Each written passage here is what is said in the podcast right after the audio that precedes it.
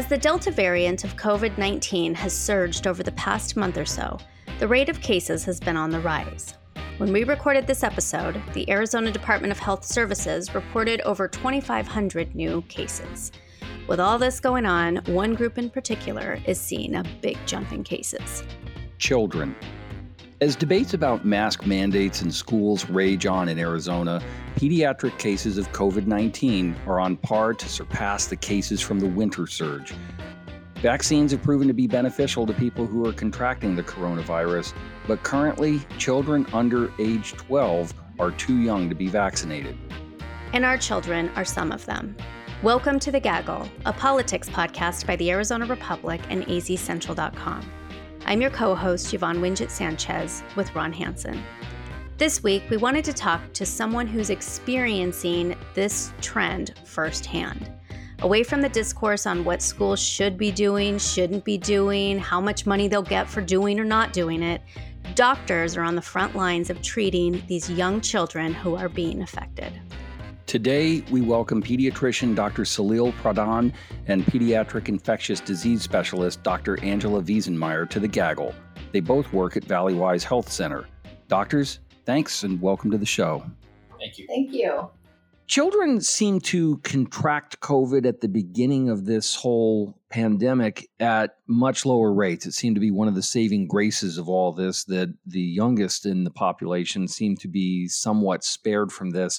That really doesn't seem to be the case at this point. So help us understand how the situation has evolved for younger people in the population, especially in the Delta phase of all this. So, yeah, you're absolutely right. At the beginning of the pandemic, it appeared that children were much less likely to get sick from COVID as well as to spread COVID. Now, with the Delta variant, one of the ways that the virus mutated was to bind much stronger and faster to the ACE receptors in the lung. And so what that means is that this variant is faster spreading and more easily spread between kids and adults as well. And we don't know for sure if it's more likely to cause severe illness. I think we're still learning about that. But certainly we do know that it's more easily spread person to person. And the other thing that we know is that it causes higher viral load in the nose, which means that there's just more virus in an infected person's nose, and it may or may not be causing symptoms at that time, but having more virus makes it easier to spread to others. Like more than a million parents here in our state of Arizona, I get my kids' lunch ready for the day, get their backpacks ready to go. Each of them gets their masks. I swear to God, I say a little prayer as I send them on their way, knowing that when they come home, they could be bringing home COVID to their siblings, to the rest of their family. For children who do contract COVID at this point, how, if at all, is their prognosis different from adults who get it?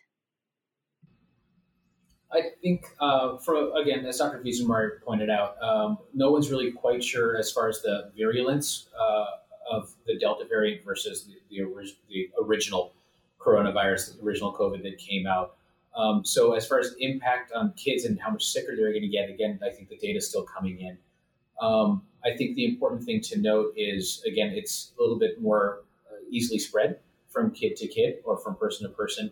And now, even with our relatively low rates of vaccination, unfortunately, in Arizona, our susceptible population is those kids that can't get vaccinated, which is under the age of 12. And so from a per number of kids standpoint, the numbers are higher, certainly of COVID infection, but per number of population, it's going to skew towards kids now too. And so I think there's going to be a perception. I certainly think that kids are getting it more than they did before, but it's going to look even more skewed now because they're a very susceptible population just based on their age. I think it's important to remember that to keep perspective on this, it's really difficult as a parent, number one, and number two, just given what we see reported in the media all the time, that there's still less than 1% of kids who get infected with COVID who are actually symptomatic end up in the hospital. So it is still a very, very small number of the total of COVID infections in kids who get actually hospitalized with it. So let me ask you about that most acute population, the one that is every parent's nightmare, frankly, for the children who do wind up requiring hospitalization. Walk us through what that looks like from your vantage point. What does that look like in terms of the children's ability to understand what they're going through, your ability to give care, and the emotional toll I'm sure that this has to take? Yeah, I mean, I think, pediatrics is such a varied population, right? You've got everything from little babies to infants all the way through to older kids and then ultimately teenagers. We've got a couple of different populations of susceptible kids here and COVID-positive kids. We have moms that come in and deliver when they're COVID-positive. And although the baby has obviously no understanding what's happening, either you take the choice of rooming in with your COVID-positive mom, or the mom has the choice of the baby rooming in with her and taking the risk of spreading COVID to the baby. Or if she feels that that's not safe, then isolating the baby from the mom in an isolate in the NICU, which of course is going to impact the mom and the baby's ability to bond. It's going to impact how that baby is fed. It's going to impact the care of the infant. The baby has to get swabbed at 24 hours of age and again at 48 hours of age per the American Academy of Pediatrics recommendations. So now you're doing stuff to a baby, which, those first 2 days of life, none of us remember them, but I'm pretty sure they were hard. It was stressful. So you're adding more to that. Certainly the infants that come in, toddlers are classic runny nose and cough and cold for 8 months out of every year. I mean, that's the classic normal, is they're supposed to be sick for 8 months out of the year. And now the stress of, is it COVID or is it just a regular cold? The additional testing that has to happen. Again, whether you try to isolate your kid or you mean to or not, you end up isolating a little bit just to try and limit that spread. And that's going to have an effect on a kid. As they get older into the 6, 7, 8, 9 age, kids are naturally scared of things and their ability to understand stuff is limited just from a normal cognitive standpoint. You can't explain this stuff to them. They simply don't have the brain to understand it yet. And their natural thing is to be a little scared of it. And so now you're adding an additional fear to it. Then you get into the teenage population, and depending on what demographic of society you've grown up in, what your ethnic background is, depending on your education level, your parents' education level, depending on, to a certain degree, which news network your family is tuning into, you have certain perceptions about how bad it's going to be, how bad it isn't. The internet is never our friend. There is always someone who knows absolutely what's going on. And that, of course, is the person who knows the least about what's going on. And our teenagers are tuning into these people too, right? They're getting through social media, through internet channels, through YouTube channels, they're getting a lot of disinformation that's out there. And so they have preconceived notions. And so it's very difficult for us as physicians to try and translate what we do know about COVID to these very different populations with different backgrounds coming in. And so the conversations are different every single time. And whether your kid is sick with a broken arm or whether your kid is sick with possibly COVID, a parent's stress is a parent's stress, right? Nobody likes having their child in the hospital. And so there's just so much stress involved in it. And unfortunately, with COVID, we don't know which way it's going to go with any given kid. Kids, again, are less likely to get it. Kids are less likely to get sick with it, but you don't know which one. And so we have to be vigilant and sort of, you want parents to be prepared for bad outcomes, but you don't want to tell them a bad outcome is coming for sure, because it's just going to freak everybody out. So we're trying to balance that.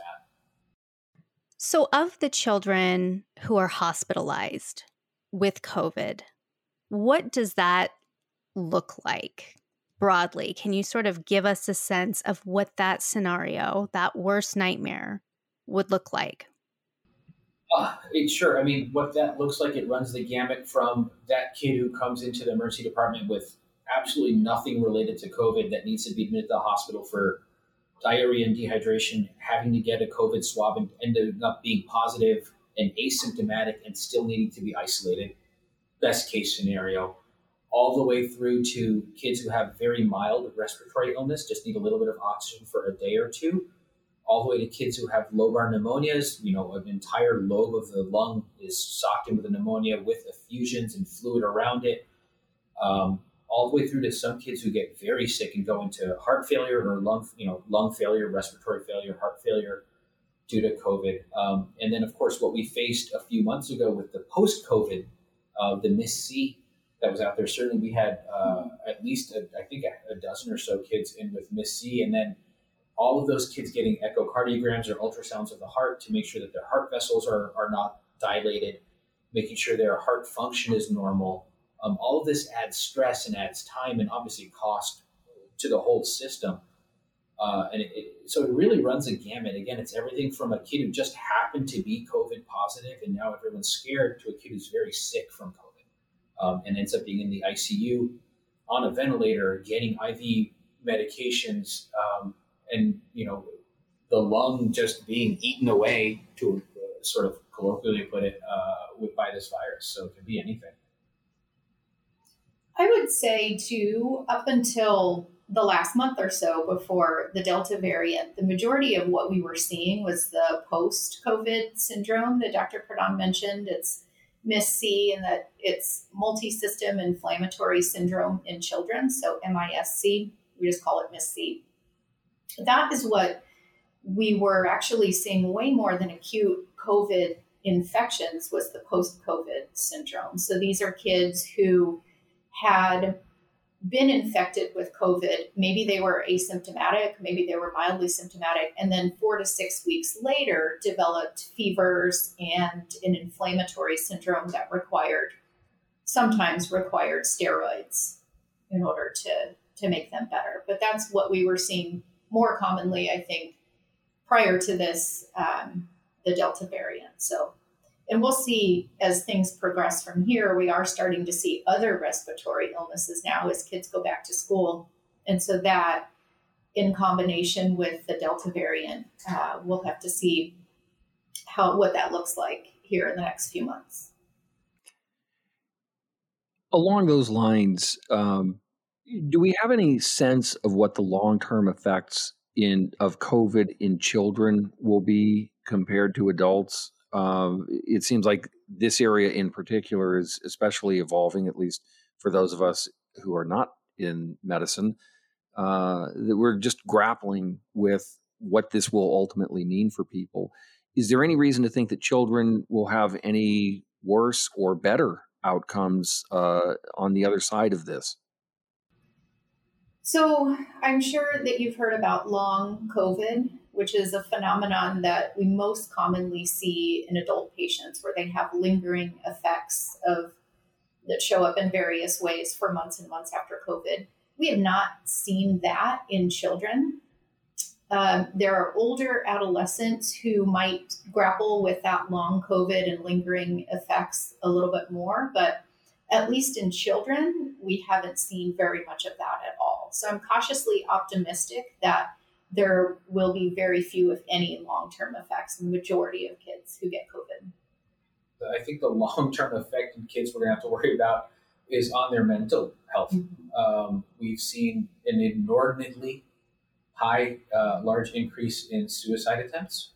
We've seen a huge increase in substance use, and not just marijuana and alcohol, but kids coming in with opiate use, Percocets and fentanyls. I think there's going to be a significant long-term mental health issue on kids, not necessarily related to COVID itself, but as a society, our response to that.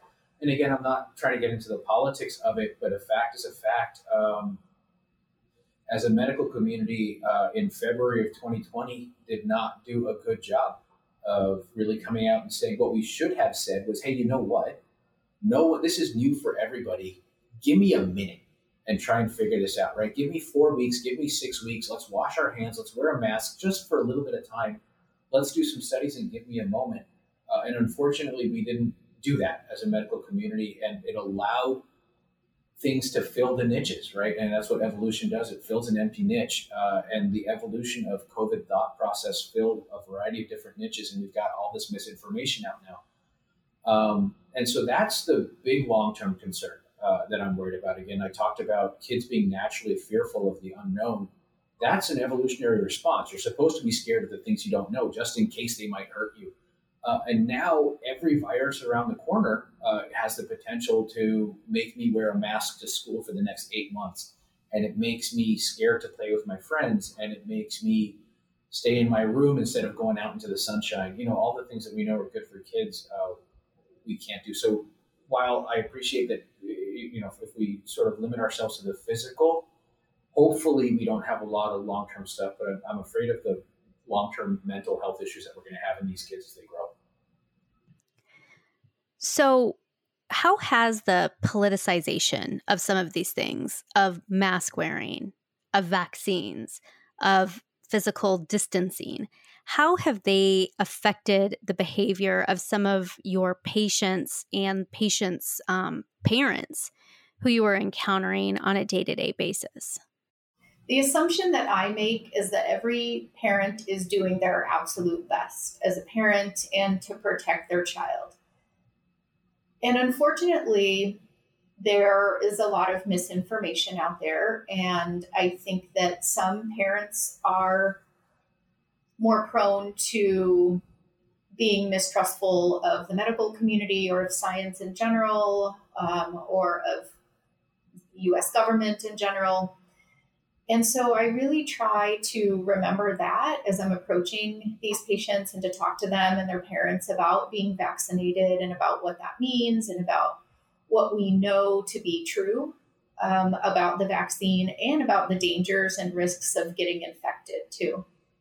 And so I really try to come at it from that standpoint and just be very factual and rely on the science and also reassure them that I'm a parent too, and a physician, and I wear both of those hats all the time simultaneously, and that I also am doing the best that I can to protect my child and my patients.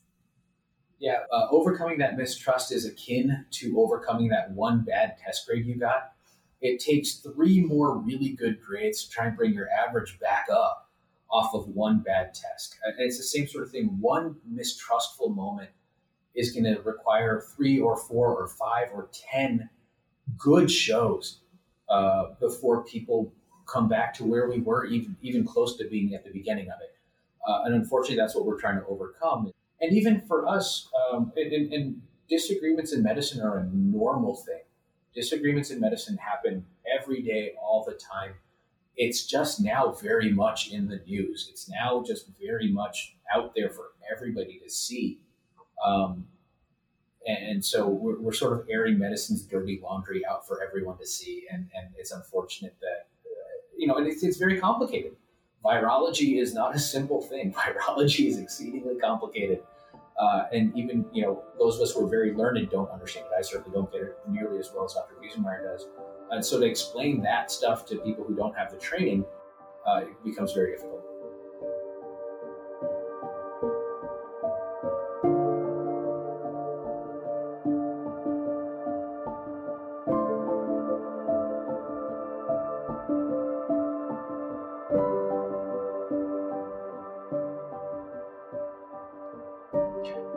About to enter a season that typically brings us RSV cases, the flu, colds, and other respiratory illnesses that you're all familiar with.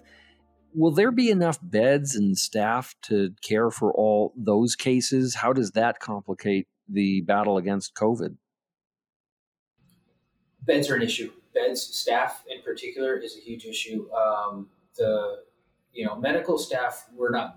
Generally speaking, we're not going anywhere. We're sort of in it.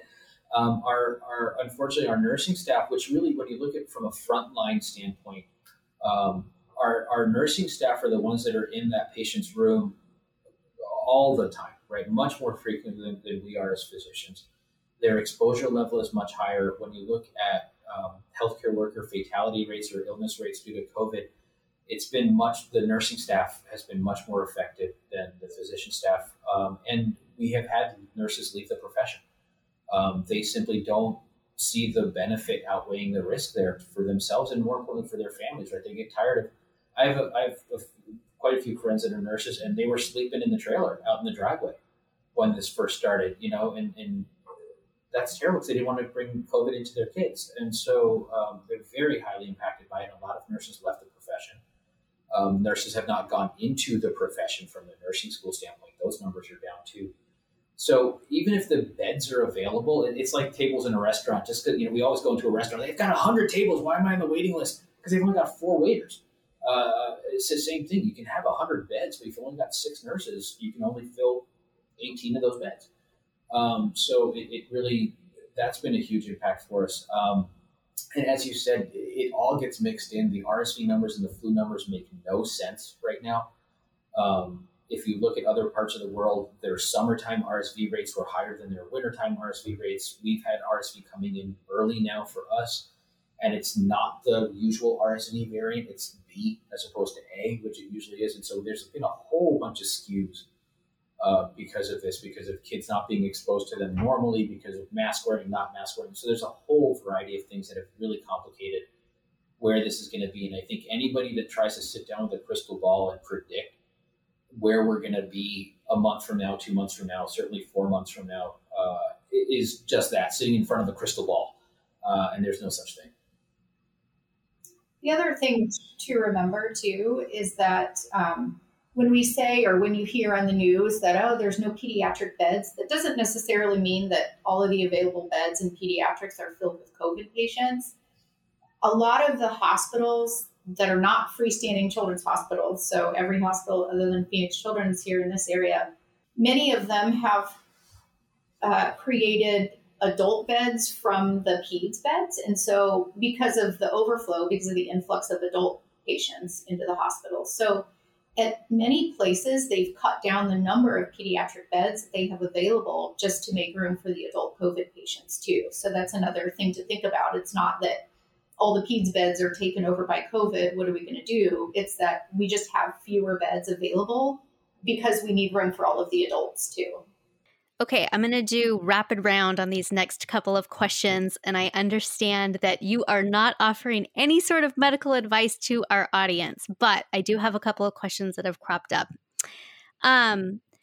Aside from some of the more ideological reasons that people hold about mask wearing, some of the complaints that we hear are that wearing a mask all day over your nose and your mouth could create some sort of health issues for children. Is there any basis to believe that? No. And how effective are masks for children in a school setting? Very.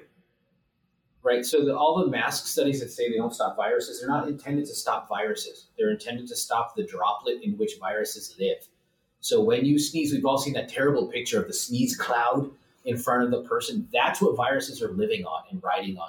So that's what you're out to stop. It's yes, viruses are smaller than the hole in the mask. I know that, but viruses don't eject out of you just by themselves. So masks work. Agreed. All right. One other quick question. So we know that the minimum age to receive a COVID vaccine is 12 years old. I know people who are going out and getting their 11-and-a-half-year-olds, for example, vaccinated, because there really is no, at some of these clinics, no rigorous verification of age.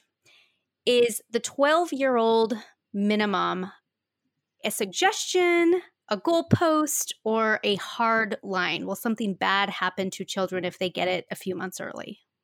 So the 12-year age minimum is a hard line right now. That's the official recommendation. That's where it's been most rigorously studied. There are ongoing studies right now in the 5 to 11-year-old age group, and there's studies that even go below 5 years. But the next round of ages that is likely to be approved is the 5 to 11-year-olds. And those studies are in the process of wrapping up now. So we should have more data on that, I would say October, November, December at the latest. I can't speculate when the vaccine will be approved for kids down to 5 years of age, but I do know that we're very close to getting all of the data from those studies, and that will likely be coming in the next several months. So as far as I'm concerned, 12-year is the hardline minimum for giving the vaccine right now. That's what's been studied. That's what the data shows has been safe. And so that's what we recommend. Right. The idea is always balancing risks and benefits. Any hardline age cutoff in pediatrics is always based on, did they study it in that age group or not? I agree that an 11 and three-quarter year old physiologically is no different than a 12-year-old, most likely. It hasn't been studied. And as a physician recommending a thing, you have to follow the rules as to what's been studied and what's been shown to be safe and not. And that's the age 12. If I could ask one last question, this is probably something you all are not fond of, but if you could look into your crystal ball for us. We have a couple of competing things here. We have some very effective vaccines on offer, and they are working their way down to younger age groups. We also have more serious variants, the Delta one being especially deadly and transmissible, with concerns about what may come next. As you look into the crystal ball, where do you think we're going to be 6 months or a year from now in managing this, especially for this young population that you focus on? Oh, that's an excellent question. I wish I did have my crystal ball. What I can say with certainty is that there are going to be more variants. That's just what viruses do, and there's very much a selective pressure on viruses to mutate and to do what they want to do to maintain their life cycle, which is infect people. So there will be more variants. I can't say whether it's going to be worse than Delta, the same as Delta, not as bad as the Delta variant, but I can't say that there will continue to be variants. So the best thing that we can do is just get everybody vaccinated. And when the vaccine is approved for kids, get the kids vaccinated, because the less that the virus is able to circulate in the population, the less chance it has to mutate and become more dangerous. The way we decrease our viral load is by increasing our herd immunity. The only way humans have ever achieved herd immunity against any disease is through vaccination. We have had measles and mumps and rubella for thousands of years, and it wasn't until the 1960s when we finally achieved herd immunity through vaccination. And people before that all got it. It wasn't like it wasn't spreading around, but we didn't achieve herd immunity until we could vaccinate against it and decrease the circulating viral load of those organisms. And that's what we need to do with COVID. My crystal ball tells me that COVID is possibly going to become endemic instead of epidemic, meaning it is something that we face on a yearly basis. The new variant, just like flu, just like RSV, it's something that we can expect to see a little bit of. But if we have vaccines that come out on a yearly basis, like we do with flu, if we can have a general population that is immune against all, you get last year's flu vaccine and last year's flu vaccine, it protects you against the flus to come too, because it's not going to be totally different. Same thing with COVID. If you can get 2 or 3 years worth of COVID vaccines in you, potentially, we have some immunity against the COVIDs that are going to come as well. And so, unfortunately, my crystal ball, and it's not as clear as Dr. Veesenmeyer, I must admit, it's not as learned a crystal ball. I think we have an endemic issue coming upon us. And so we just need to do all the things we know to prevent spread of infectious disease, which is wash your hands, number one. And when you're sick, don't cough and sneeze on people. All right, doctors. Well, thank you so much for coming on. If parents, teachers, children have questions, where would you point them to for fact-based, science-based information about COVID-19? I would recommend the first place to go would be healthychildren.org. And that is run by the American Academy of Pediatrics. And from that site, there are other references that parents and children can go to if they want more information. But that's where I would start, healthychildren.org.